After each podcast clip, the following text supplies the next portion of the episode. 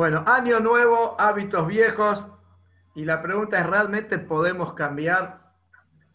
O sea, el tema que vamos a, a ver hoy es un tema muy interesante, que no solamente está en el judaísmo, no solamente está en la Torá, sino en los diferentes eh, movimientos, eh, ya sea de, de ayuda...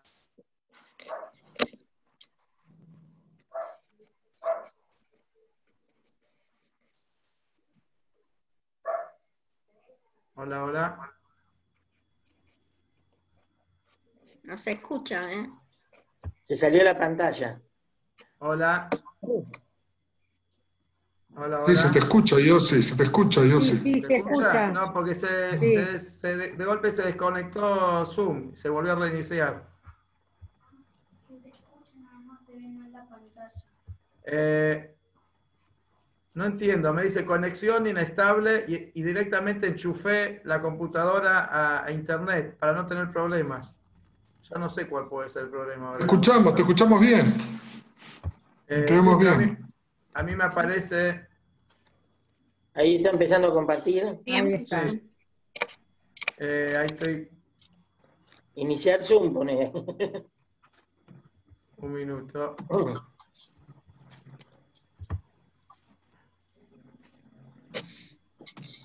No.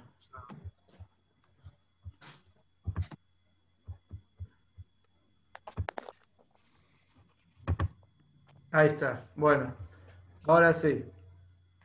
Eh, la pregunta es, ¿a quién estamos engañando? Llegamos a, estamos llegando... Vamos a empezar con una historia. Vamos a con una historia... para poner un poquito de, de fuerza a la clase de hoy, de alegría. Dice que un empleado, un empleado llegó a, al trabajo con las dos orejas vendadas. Le pregunta al jefe, le dice, dice, ¿qué te pasó? ¿Qué te pasó en las orejas? Le dice, no, lo que pasa es que estaba planchando una camisa y me sonó el celular. Dice, y en vez de apoyar el celular, apoyé la plancha en la oreja y me quemé. Entonces el, el jefe le dice, ok, dice, entiendo por qué te quemaste una oreja, pero ¿por qué tenés vendada la otra oreja? Dice, no, porque me volvieron a llamar. Eh, y esto de volver a repetir, volver a repetir las cosas, volver a repetir los errores, es algo muy típico, muy típico. Nosotros estamos ahora, si Dios quiere, hoy a la noche empieza el mes de Elul. Sabemos cómo el mes de Elul es un mes tan especial, un mes de balance, un mes de, de retrospección, un mes de Teshuvá, un mes para volver a Hashem, acercarse a Hashem, es un mes de misericordia divina. Y, y la pregunta es, ¿otra vez vamos a pedir perdón por las mismas debilidades que pedimos perdón el año pasado? Y el anterior, y el anterior, y hace cuarenta o cincuenta o sesenta años o setenta años o lo que sea, que venimos pidiendo perdón por las mismas cosas que volvemos a repetir otra vez. Entonces, ¿qué es esto que cuando llega el mes de Elul, es un mes, un mes para cambiar, es un mes para mejorar? El... Seamos sinceros, seamos sinceros, mirémonos al espejo y... ¿Realmente podemos cambiar? ¿Es real el cambio? Una vez una discusión con un rabino llamado Jonathan Astrich, que este rabino era, tenía una relación, una amistad con un cura. Y el cura hablaba con él y le decía que se podía amaestrar y cambiar la naturaleza de los animales. El rabino decía, no, un animal es un animal, y por más que lo entrenes, y por más que lo puedas eh, hacerle todo tipo de, de enseñanzas y aprendizajes que, que, que, a, que adopte el animal, no deja de ser un animal. Entonces dijo, bueno, te desafío. Le dijo este cura, dijo, te desafío. Vamos a hacer una prueba. De acá a un mes yo te voy a llamar y vamos a ver quién gana la discusión. Bueno, el rabino se fue, volvió a su casa, ni se acordó más de la, de la charla que tuvo con el cura, abrió la Guemará, abrió el Talmud, se sentó a estudiar y se olvidó de todo el tema. Pasó un mes, aparece, tuvo una carroza muy importante, el cura era como, el, como si fuera el papa, digamos, era un, un cura muy importante en toda la zona, y lo vienen a buscar, y dice, ¿qué pasó? ¿A dónde me llevan? Dice, no, hoy es la gran discusión, la discusión pública por el tema, si realmente se puede cambiar la naturaleza de los animales o no se puede cambiar la naturaleza de los animales. Y él, la verdad, ya se había olvidado de todo el tema. Entonces se puso un poco eh, nervioso. Dijo, oh, no sé qué voy a hacer ahora. Entonces, antes de salir, agarró la caja de tabaco, como se acostumbraba, y él no se dio cuenta que cuando agarró y cerró la, la, la, la caja de tabaco, adentro justo había una lauchita. Se había metido en la caja una lauchita que estaba disfrutando ahí del aroma del tabaco. Se puso la cajita en el bolsillo y se fue. Bueno, prepararon un lugar muy importante, ahí todo un, un cabod, un honor muy grande al, al cura, al rabino, sentados ahí para esa gran discusión. Entonces el cura hace así con los dedos, da la orden, de golpe aparecen en el salón gatos, gatos parados en, en dos patas, y con las manos, las patitas de adelante, llevan bandejas con vino, con una botella de vino y con vasos, y se acercan a la mesa donde está el rabino, donde está el cura, y les sirven. Están entrenados, estos, esos animalitos van, les sirven vino. Entonces el cura, toda la gente se para y aplaude, no pueden creer, increíble cómo pudo amaestrar a estos animales, una cosa increíble. Entonces le estaba de alguna manera demostrando que él, se, él podía cambiar la naturaleza de un animal. Mirá lo que es este gato, es una persona, no es un animal, es un mozo, mirá cómo trabaja. Entonces el rabino se empezó a poner un poco tenso, porque ¿y ahora cómo hago para demostrarle que, que no es así, que yo soy el que tengo razón? Entonces cuando uno se pone nervioso, hay gente que se pone nerviosa, que hace, se prende un cigarrillo, se fuma un cigarrillo. Agarró la cajita de tabaco para hacerse un cigarrillo, y en eso salió la lauchita, salió la lauchita, los gatos vieron la lauchita, soltaron la bandeja, voló el vino, vol, voló, volaron la, las copas, y todos ahí vieron que lo que el rabino decía era verdad, el animal no cambia, podés entrenarlo, podés enseñarle, pero adentro no, no cambia, sigue con su instinto natural, el instinto animal. Entonces la pregunta es, ¿nosotros, nosotros podemos cambiar? Y cuando hablamos del cambio, cuando hablamos del cambio, tenemos que entrar en un tema muy interesante, muy apasionante, que es el poder de los hábitos. O sea, la mayoría de nuestras reacciones, que todo lo que nosotros hacemos durante el día, están enraizadas en nuestros hábitos y costumbres. O sea, nosotros actuamos en un porcentaje muy alto de manera automática, automática. O sea, ya estamos acostumbrados, como programados por años, por años de, de, de tener determinados comportamientos, y ya actuamos en, en, de una manera mecánica. Aristóteles dijo, somos lo que hacemos día a día. O sea, la persona, cuando repite una acción una y otra vez, una y otra vez, ya eso pasa a ser parte de su vida y parte de su naturaleza. El famoso viaje a la Luna, con el Apolo once, dice, los astronautas tuvieron que romper y desprenderse literalmente de la atracción de gravedad para poder salir de la Tierra y emprender el viaje a la Luna. Se dice que la, la, la mayor cantidad de energía se utilizó para el despegue, para poder salir de la fuerza de gravedad, salir del globo terráqueo. El resto, que ya era un viaje de, de, de no sé si quinientos mil kilómetros, no sé cuánto. Todo el viaje hasta la Luna, eh, ya se usó muchísimo menos energía. Como lo más difícil era desprenderse, desprenderse de la gravedad. Y los hábitos, de alguna manera, tienen una tremenda, como dice acá, atracción gravitatoria sobre nuestras vidas.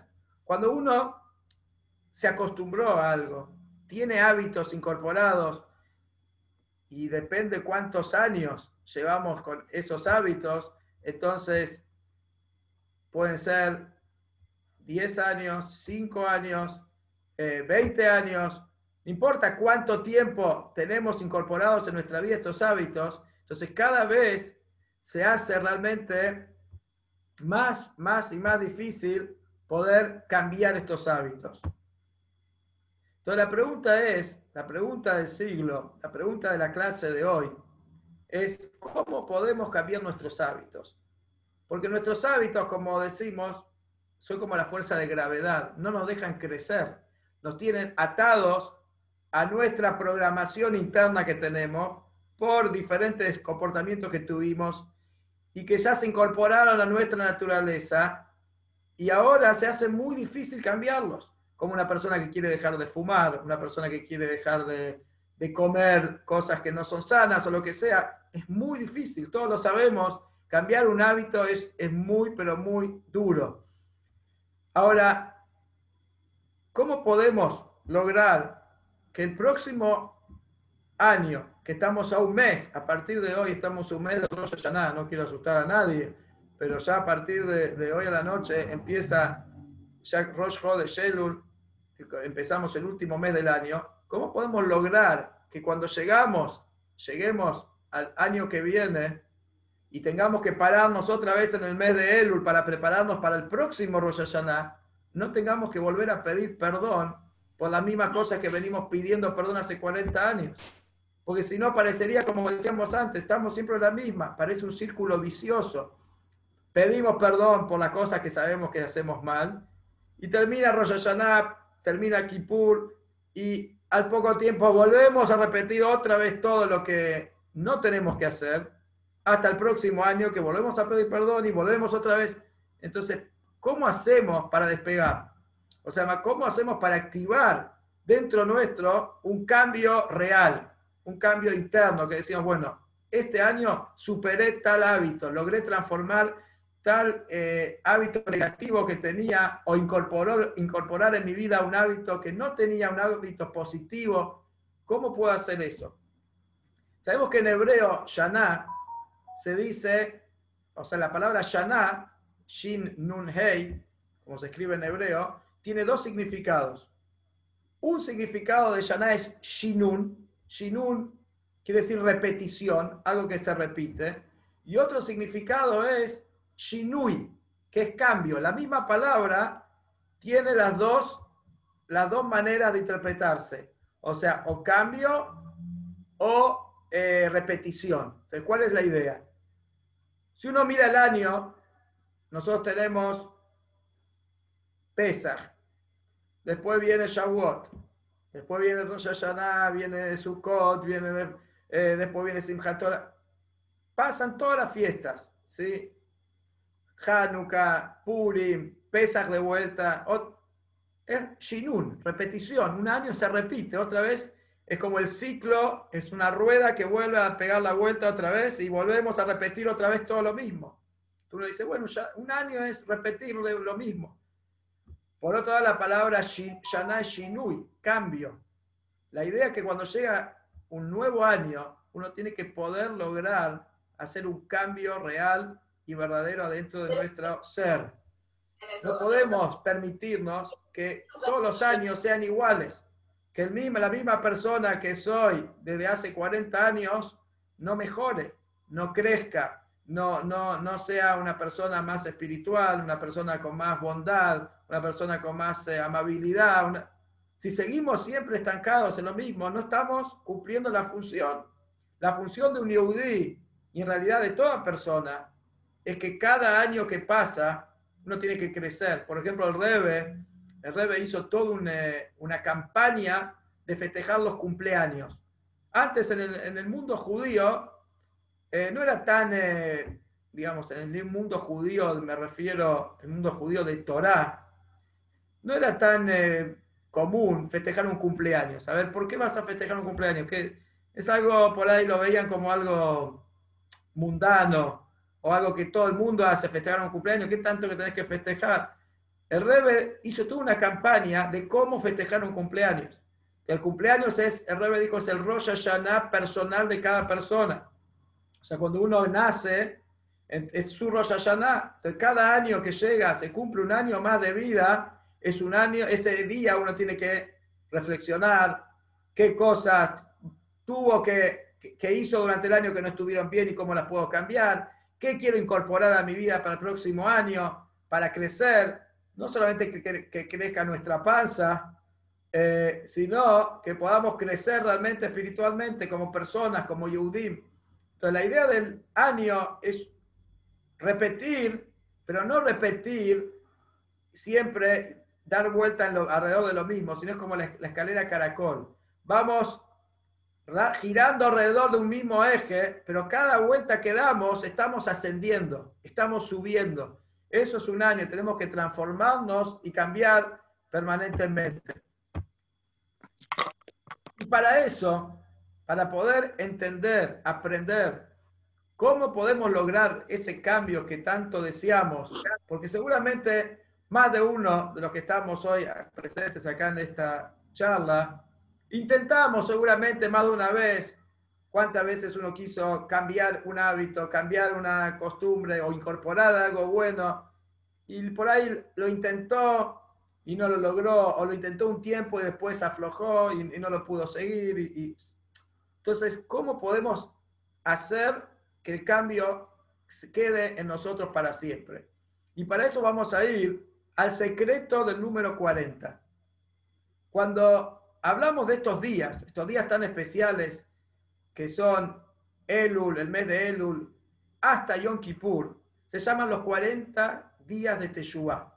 cuarenta días de Teshuvá, que son cuarenta días que Hashem está receptivo a nuestras plegarias, que Hashem está muy cerca a nosotros, como siempre eh, el Rebbe nos enseñó, que ya eso viene, este, esta, este mayal, este ejemplo viene ya desde el primer Rebbe de Jabal, que dio el ejemplo del rey que sale al campo, un rey que durante todo, durante todo el año no es tan accesible porque él está en su palacio y, y no toda la gente que quiere ir a ver al rey puede verlo, porque solamente el que tiene, digamos, un cargo importante, el que es un ministro, el que, ahora la gente común no puede llegar al rey, pero hay una vez al año que ese rey sale al campo y todo el que quiera acercarse tiene la oportunidad de acercarse a él, de hacer su pedido.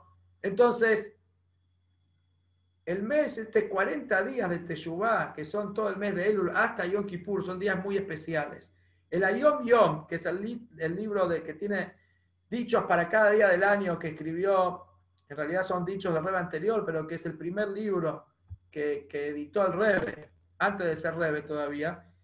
Este libro dice sobre este, en el día veintisiete de eh, Ab, que fue ahora hace dos días, dice así, acá no está todo el texto, yo traje una parte nada más. Así como un comerciante hace un balance anual, o sea, un, un comerciante tiene que hacer un balance anual para ver dónde está parado, para ver eh, cómo fue ese año las ventas, qué tiene que mejorar, qué mercadería no tiene que comprar porque ya se dio cuenta que es un clavo y eso no se vende, qué sí tiene que mejorar, qué tiene que comprar, qué mercadería sí sirve, qué... ver dónde está parado, ver realmente si perdió o si ganó, ¿sí? Porque un, un comerciante no es que va al negocio para pasar el tiempo, como dicen ahora, para matar el tiempo.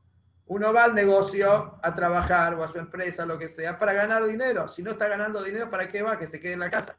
Entonces, la idea es, si él no hace un balance, entonces puede ser que esté perdiendo y no se da cuenta. Tiene que hacer un balance anual.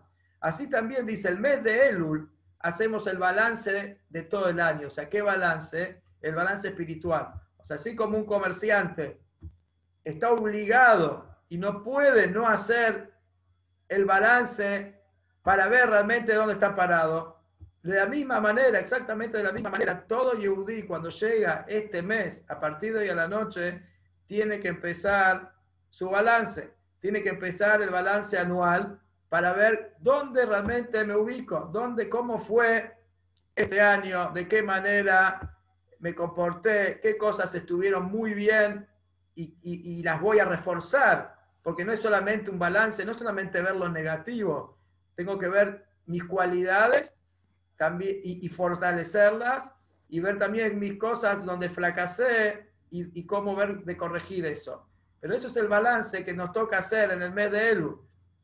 Ahora, eh, ¿de dónde sale esto de los cuarenta días tan especiales? ¿De dónde sabemos que estos cuarenta días son tan especiales que van desde el mes de Elul hasta eh, Yom Kippur?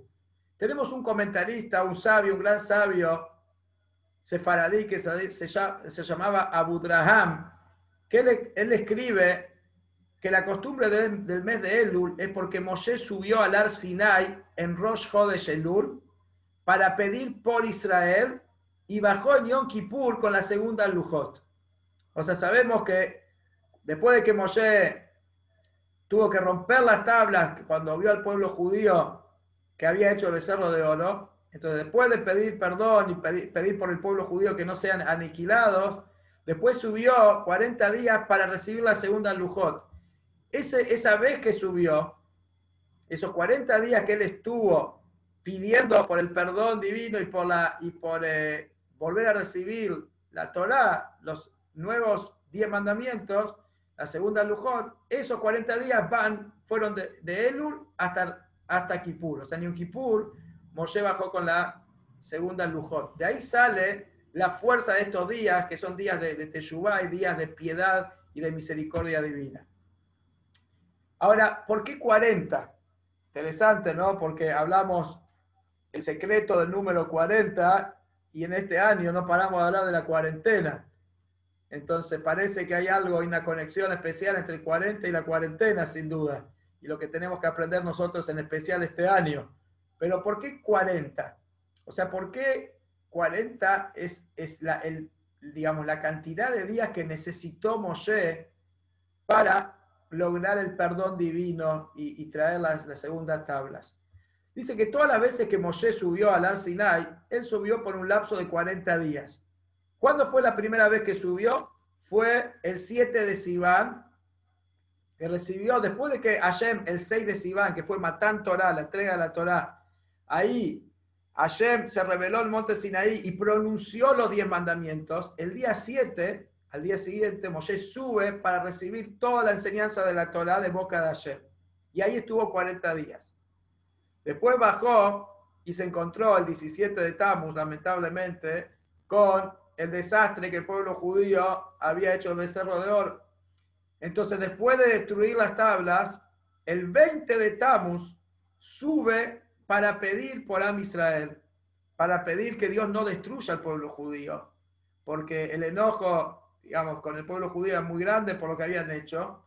Entonces, él va a hacer tefilá por el pueblo judío, y después sube una tercera vez, porque Hashem le dice a Moshe después que baje, una vez que perdonó al pueblo judío, que baje a, a, a tallar él mismo las tablas.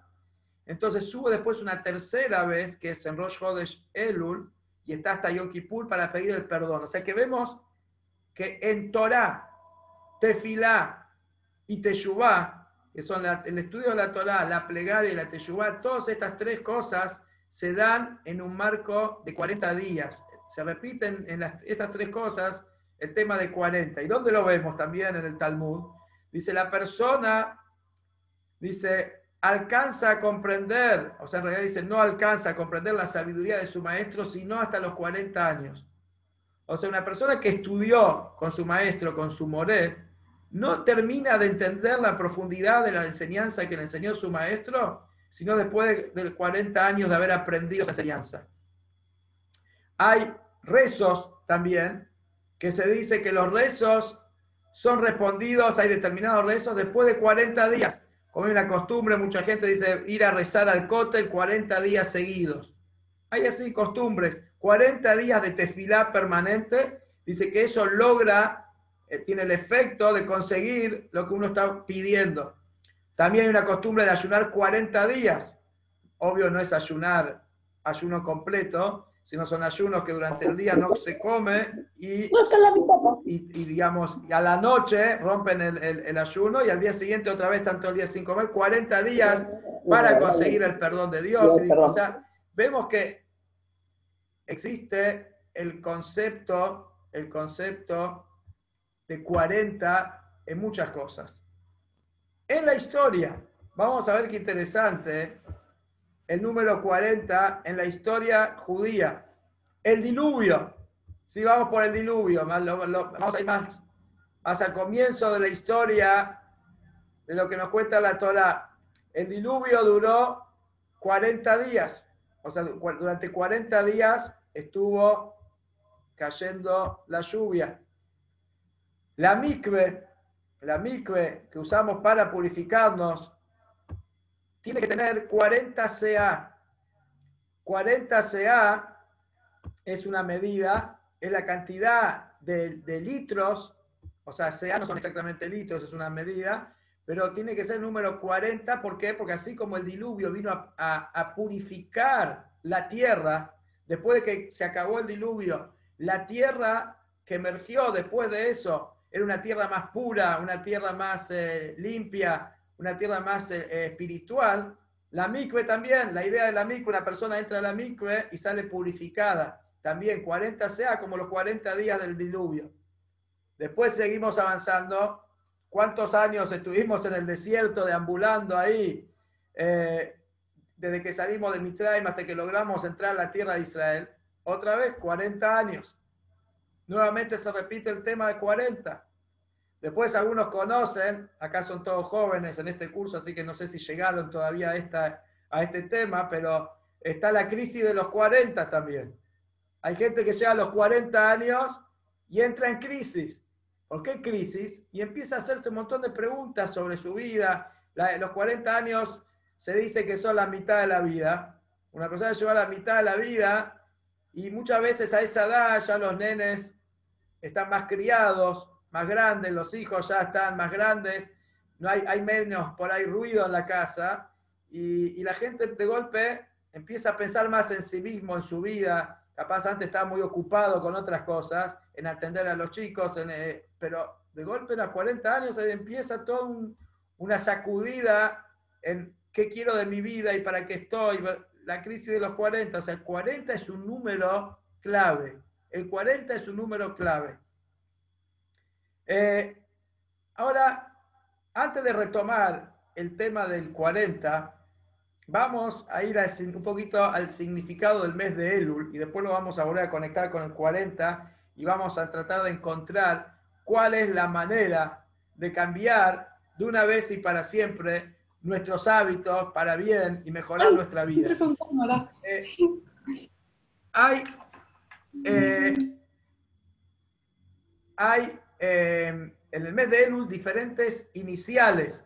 O sea, el mes de Elul tiene las palabras Elul, Aleph, Lamed, Vav, Lamed, eh, Aniledodí, Bedodí. Por ejemplo, todo el mundo lo conoce. Yo soy para mi amado y mi amado es para mí. O sea, es el mes de la cercanía, del amor que Dios le revela al pueblo judío, la cercanía que hay entre el, en, en Hashem y nosotros. Y después hay varios, pero hay uno que no todos por ahí conocen o escucharon, uno de los eh, iniciales que sale de la palabra Elul es Inale Yadó Besam Tilaj, que quiere decir, es un pasú que habla sobre las ciudades de refugio. No sé si escucharon alguna vez, eh, la Torah habla de que si una persona había matado a otra por accidente. Un ejemplo, dos personas están bajando una heladera por las escaleras, una heladera muy pesada, un freezer, y no lo agarraron bien, no tuvieron los cuidados, eh, no tomaron los recaudos suficientes, se le cae la heladera y justo viene caminando una persona abajo, la heladera o lo golpea y lo mata. ¿Cuál es la ley? La, lo aleino. ¿Cuál es la ley? La, la ley judía. Esa persona es estas dos personas son culpables. Es verdad que no lo hicieron a propósito, fue un accidente, pero ellos tendrían que haber tenido cuidado. Entonces la ley es que los familiares de la persona que, que falleció tienen derecho a matarlo, a vengar la sangre de su ser querido. Ahora, la Torah que hace, pone lo que se llama las ciudades de refugio. Las ciudades de refugio eran diferentes ciudades que estaban en Israel, que la persona que, había, que tenía que escaparse de los familiares que lo querían matar, podía estar ahí en esa ciudad a salvo, hasta que sea el juicio, o hasta que hay una, también se está escrito que hasta que moría el, el Cohen Gadol, entonces ahí podía salir, pero estaba ahí a salvo, ahí no lo podían matar. Pero, ¿cuál es la idea de la ciudad de refugio? O sea, la idea, la, la idea de la ciudad de refugio es que la persona estaba ahí, se tenía que alejar de su casa, de su familia, de sus amigos, y en ese lugar no le quedaba otra cosa que recapacitar, estaba en cuarentena. Él estaba en cuarentena en la ciudad de refugio, porque se tenía que alejar, no podía estar, seguir su vida como la venía haciendo, porque ahora hizo algo que no, no podía hacer, se tuvo que meter en esa ciudad para refugiarse, entonces le cambió la vida, le cambió la rutina. Al estar en esa situación, él podía de alguna manera recapacitar y mejorar y, y, y realmente replantearse su vida. De la misma manera, es el mes de Elul. El mes de Elul es un mes de refugio en el año. Así como la ciudad de refugio. Nosotros tenemos un mes entero que podemos refugiarnos. ¿Refugiarnos de quién? ¿Quién nos quiere matar? ¿Quién, ¿De quién nos tenemos que escapar? Dice, ¿quién es el Goel Adam, el, el que está sediento por, por eh, vengar la sangre? Es el mismo instinto, el Yetzer Hará. Nuestro instinto que durante todo el año nos estuvo eh, impulsando eh, a que hagamos cosas que no debemos hacer. Él mismo va después, así dice el Talmud, y nos acusa. Cuando llega Rosh Hashaná y dice, fulano hizo esto y esto. Él mismo fue el que nos convenció y nos sedujo, nos sedujo para que hagamos lo que no teníamos que hacer. Pero en la práctica, eh, si no queremos, queremos estar a salvo de esas acusaciones, para eso está el mes de Elul. Hashem nos da un mes que si nos metemos en, en, en, en la onda de Elul, en el espíritu de Elul, que es en el estudio, en la tefilá, en la conexión más profunda con Hashem, ahí tenemos la posibilidad de, de alguna manera, desatarnos de todos estos hábitos que nos atan y, y, y, y de alguna manera nos limitan. Hay una historia, una historia, para poner un poquito, un poquito de pimienta al shiur. Había un cura que trabajaba con las confesiones de sus, de sus eh, eh, digamos, los, eh, la, las personas que iban a su iglesia, eh, sus fieles. Entonces pasó todo el año escuchando todo tipo de confesiones, todo tipo de pecados terribles que la gente venía a confesarse. Él dijo, no puedo más, necesito tomar unas vacaciones, llegó el verano, digo, yo me quiero ir, aunque sea una semanita, descansar, desenchufarme, pero no puedo desatender a mi clientela, a mis devotos, tengo que dejar a alguien que los atienda, que se puedan confesar, porque si no, eh, no, no puedo abandonarlos. Entonces empezó a pensar a quién poner. Dijo, si voy a poner otro cura, y ese cura, eh, de golpe, le cae muy bien a la gente, me va a llevar la clientela.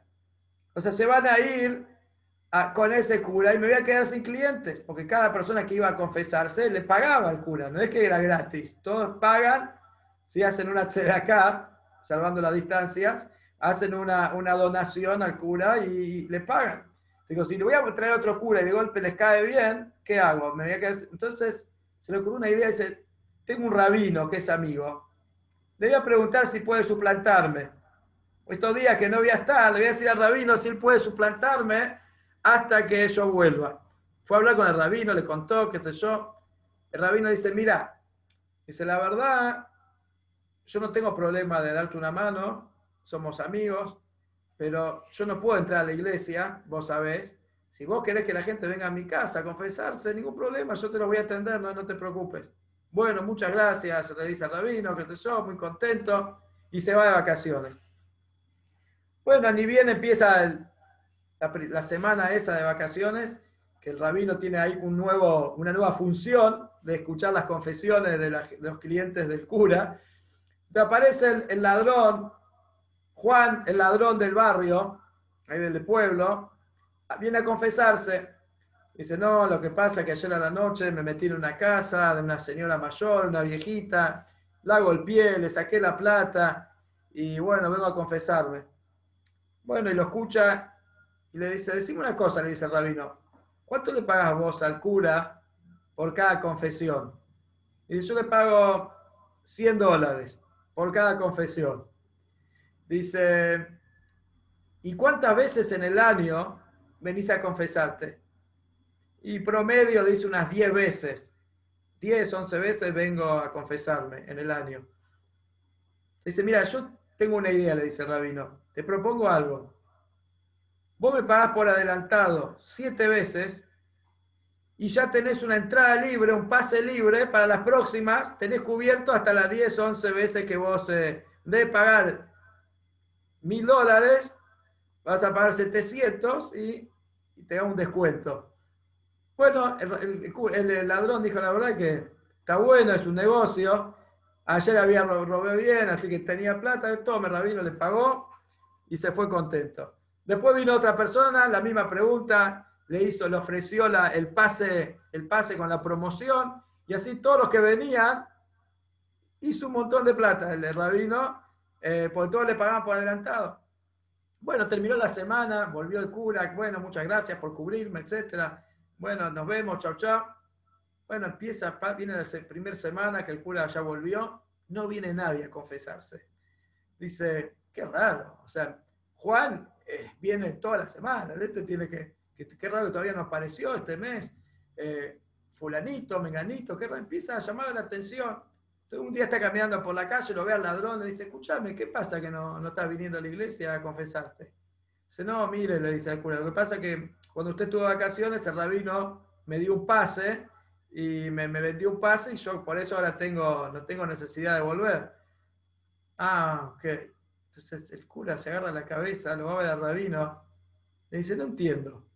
Dice, ¿cómo se te ocurrió algo tal? Yo tantos años que estoy trabajando acá, nunca se me ocurrió algo así. ¿Cómo se te ocurrió hacer algo así? Imposible. Entonces dice, mira, muy, muy simple, dice. Vos pensás, le dice el rabino, vos pensás en los pecados de ahora, de la gente. En cambio yo pienso en los pecados que van a venir. Entonces yo ya le cobro por adelantado. Entonces... de alguna manera, nosotros no queremos eh, volver a repetir otra vez, o no queremos ser como este, el ladrón del pueblo que volvía y volvía a repetir todo otra vez. Tenemos que cambiar. Para eso tenemos el mes de Elul. El mes de Elul tenemos, es el mes que podemos generar el cambio, podemos transformar nuestra vida para ser mejores personas, mejores Yehudí. Y esta, este cambio, esta transformación, tiene que ver con el número cuarenta. Podríamos decir que la charla de hoy y es un taller para transformar hábitos. Un taller, un curso para transformar hábitos. La Mishná Brajot dice, si la esposa de un hombre está embarazada y el marido pide a Dios, ¿sí? Le pide a Hashem que su hijo sea varón, dice la Mishná, es una plegaria en vano. ¿Por qué es una plegaria en vano? Dice, porque la definición del, del sexo del bebé es dentro de los, de, o sea, es cuando, después de los cuarenta días. O sea, una vez que pasaron cuarenta días, ya está definido si el bebé va a ser varón o va a ser nena. Entonces, si la persona después de los cuarenta días del embarazo pide, quiero que sea un nene o quiero que sea una nena, lo que sea, estás perdiendo el tiempo, porque ya, ya es.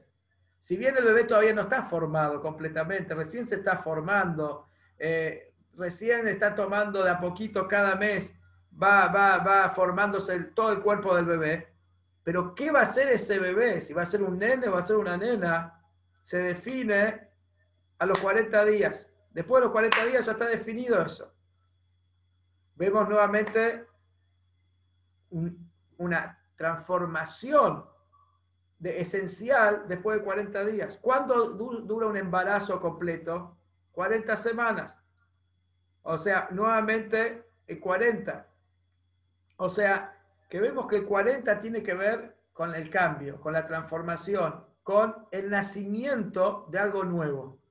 Para lograr que nazca algo nuevo, aparezca un nuevo hábito, aparezca una buena, una nueva cualidad, o para arrancar un hábito negativo, sacar de nosotros, dejar un hábito negativo, es un proceso de cuarenta. O sea, cuarenta días, como vamos a ver. Eh, o sea, los días de Teshuvá son días que nosotros tenemos que transformar nuestras cualidades y poder arrancar esos malos hábitos. Por eso son cuarenta días, porque después de cuarenta días la persona puede lograr el cambio.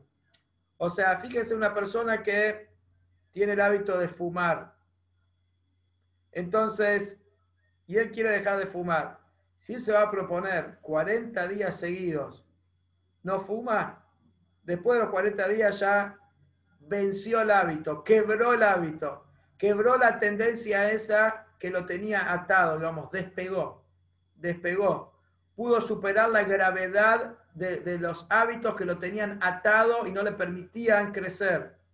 O sea, cuando queremos lograr un cambio permanente, interno, real dentro de nosotros, tenemos que proponer, proponernos cuarenta días de, de, de incorporar ese, esa cosa buena o de dejar eso, esa cosa negativa que nos ata. Eh, hay un dicho en el eh, Minhat Jinuj, es uno de los eh, libros que explican eh, diferentes mitzvot, eh, no, perdón, no Minhat Jinuj, es Sefer HaJinuj, que dice: una costumbre se hace naturaleza. O sea, cuando una persona se acostumbra a hacer algo, termina, termina directamente esa costumbre, pasa, pasa a ser parte de su ser. Ahora, la ciencia moderna explica que el cerebro, dice, desarrolla respuestas automáticas a los diferentes estímulos. O sea, vieron, hay gente, por ejemplo, que se come las uñas. Es instintivo. O hay gente que reacciona de forma violenta, ya se acostumbra cada vez que le dicen algo que lo ofende o que lo hiere, entonces ya reacciona de una manera desproporcionada, violenta, ya sea gritando, o golpeando la mesa, lo que sea. Es su manera de reaccionar.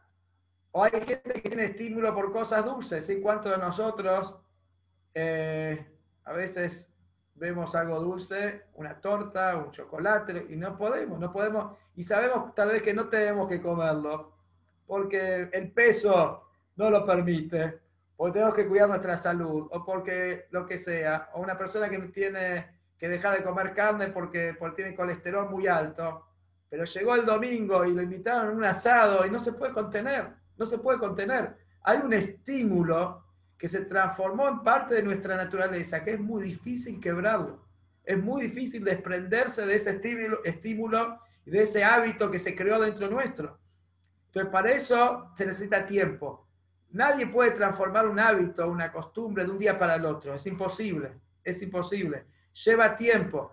Por eso hay un, hay un libro de Elimelech de Lizensk, que fue un gran Rebbe, que él decía así, dice, toda la creación de la persona fue, ¿para qué Dios creó al hombre? Para que transforme su naturaleza. O sea, la persona fue creada para transformar su naturaleza. Para eso vinimos al mundo, para cambiar, para mejorarnos, para transformar nuestras eh, naturalezas negativas. Dice, y eso se logra a través de quebrar un viejo hábito y aplicar uno nuevo durante cuarenta días consecutivos. O sea, si realmente queremos transformarnos, necesitamos estos cuarenta días de acostumbrarnos a incorporar esa cosa buena que queremos incorporar para el nuevo año, y durante cuarenta días dejar de hacer determinada cosa que sabemos que no nos hace bien, no a nuestro cuerpo, no a nuestro alma, y que tenemos que tomar la decisión de, bueno, basta, tengo que dejar de fumar, o tengo que dejar de tomar, o tengo que dejar de mirar programas de televisión que lo único que hacen es llenar mi cabeza de tonterías, de basura o de preocupación. Uno tiene que tomar la decisión de transformar, transformar, y eso, para eso, se lleva, eso lleva tiempo y son los cuarenta días. Por eso la, la, la llave está en nuestras manos. Llega el mes de Elul, tenemos que saber que la llave está en nuestras manos. La esencia de Elul es transformación. Elul es el mes de transformación, así como el bebé se define ya su sexo en esos primeros cuarenta días.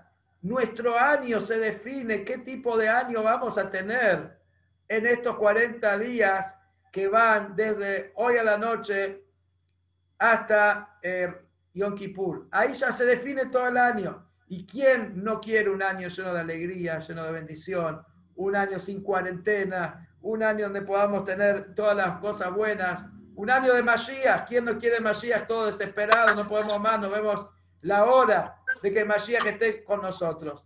Entonces, para eso tenemos que aprovechar, tenemos la llave, tenemos el mes de Elul en nuestras manos. No esperar hasta que llegue Rosh Hashaná para ver, bueno, a ver, ¿qué puedo cambiar? ¿Qué voy a mejorar este año? No, no esperes a Rosh Hashaná.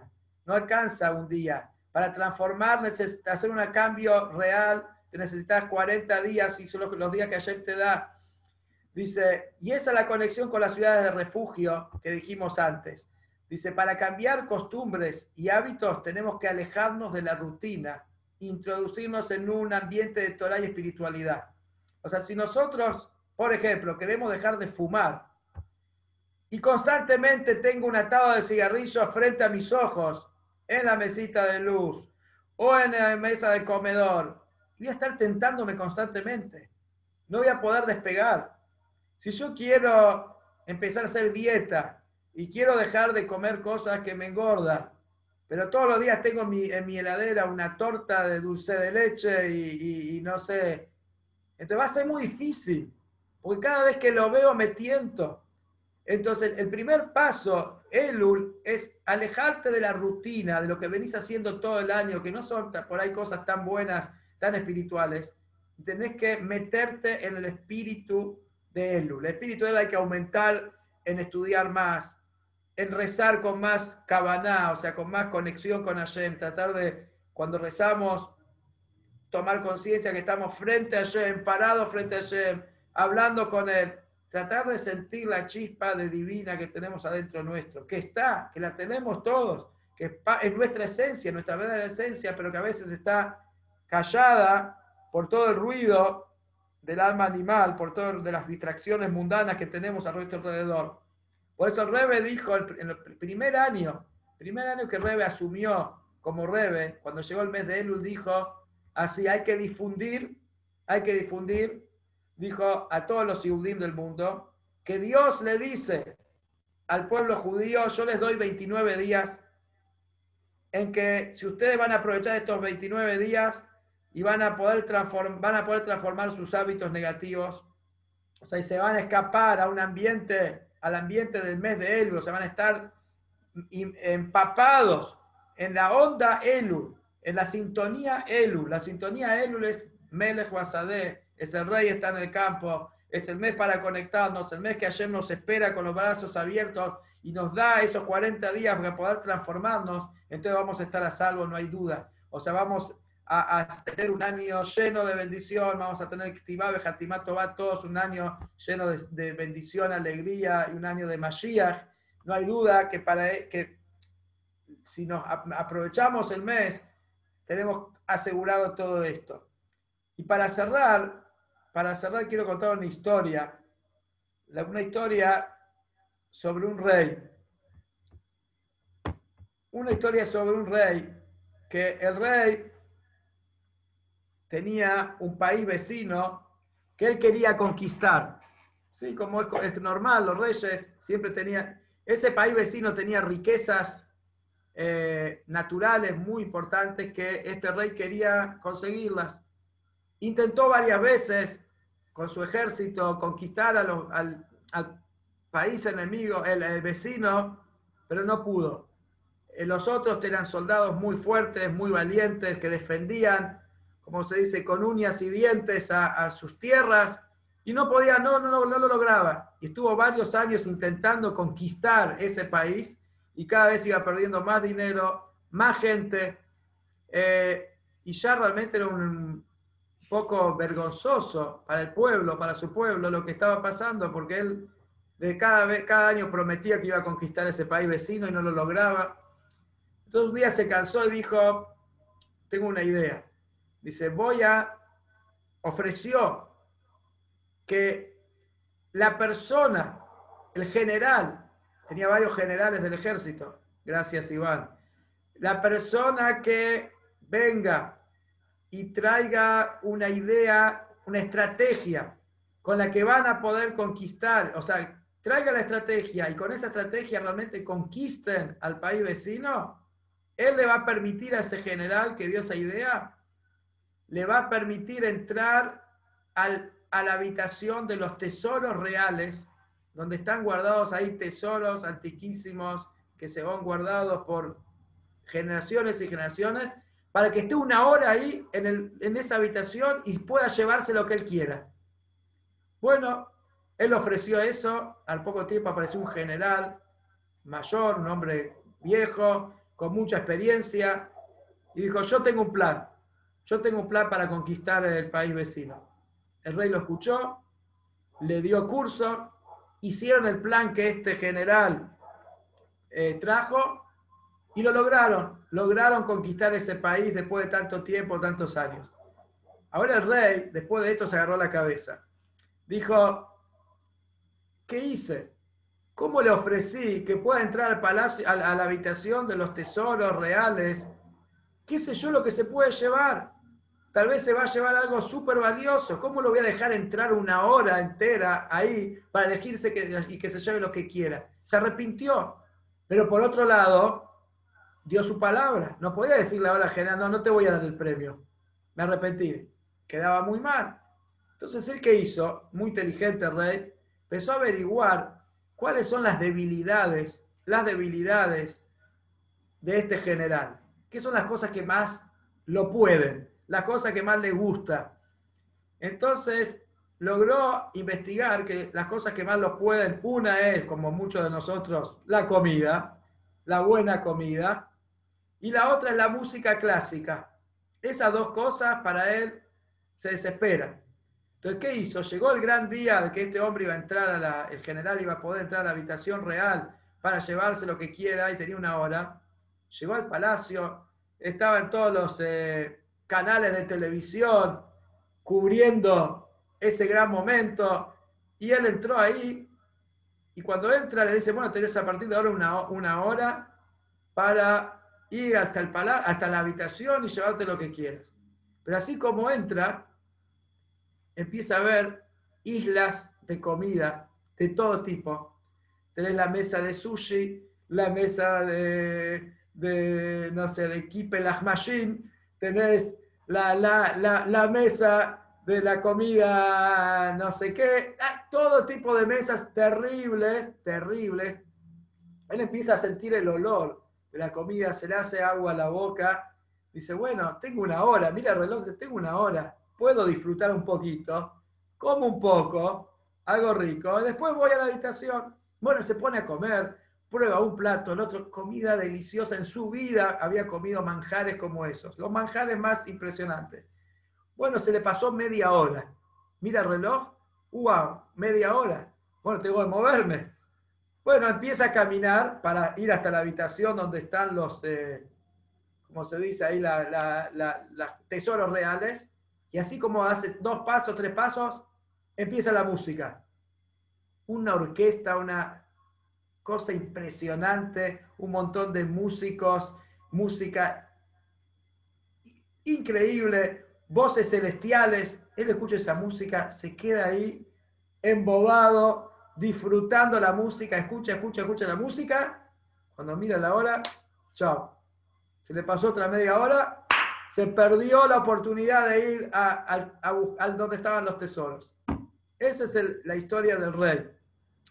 Y esto es un ejemplo muy fuerte para nosotros, porque de alguna manera, eso es un ejemplo con la vida y es un ejemplo también con lo que pasa ahora el mes de Elul. Ayer nos da cuarenta días donde podemos aprovechar al máximo estos cuarenta días de conectarnos con nuestra Neshama, con nuestra alma, con nuestra tradición, con Hashem, con el prójimo, y transformarnos realmente y, y para siempre. Pero ¿qué pasa? Hay muchas distracciones. Y que el corona, y que este programa, y que la otra, y que...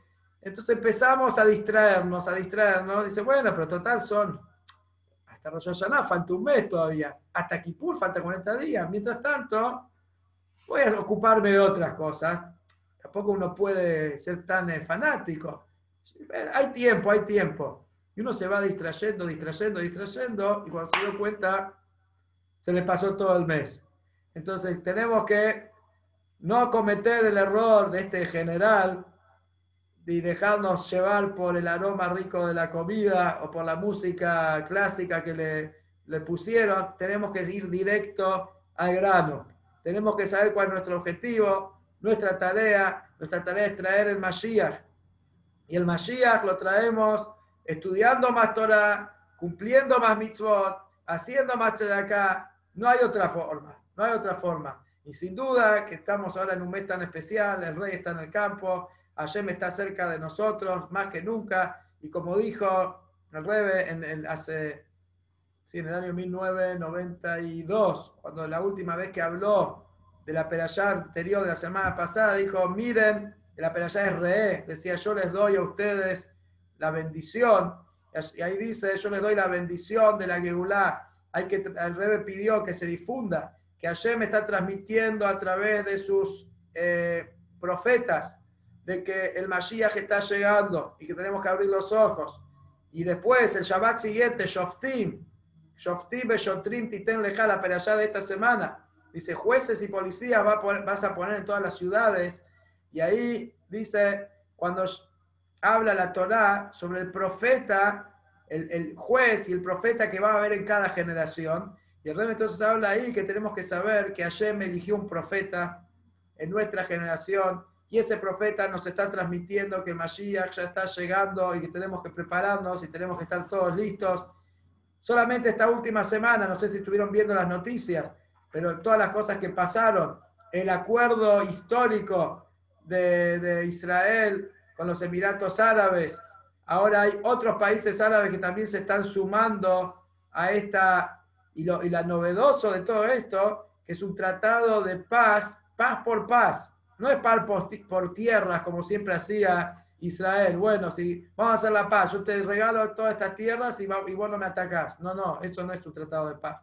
Paz por paz, no nos peleamos, vamos a ser amigos, yo no te doy nada, no, no voy a ceder nada de mis tierras, porque esta tierra sagrada que ayer nos dio, pero están ocurriendo cambios muy grandes en el mundo, así que lo mismo el Líbano, acá me pone Gustavo, el Líbano también está pensando si hacer un tratado, el Líbano siempre fue de los peores enemigos de Israel, está analizando si también llega un tratado de paz con Israel, sé que después de la, de la explosión que tuvieron los hizo recapacitar, pero hay cambios, seguro que estamos cansados de la cuarentena, no aguantamos más, pero aparentemente dijimos, el Sod, el secreto del cuarenta, es el secreto de la transformación.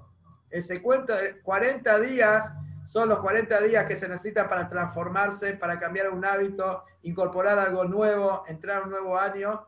Y bueno, tenemos este año la cuarentena. Sin duda que estos cuarenta, esta cuarentena nos transforme, nos mejore, nos eleve como Yehudí, y que ya podamos empezar a vivir el Mashiach inmediatamente.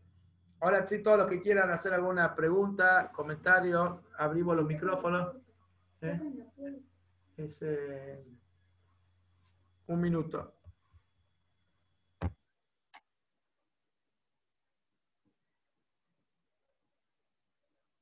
Hola. Eh.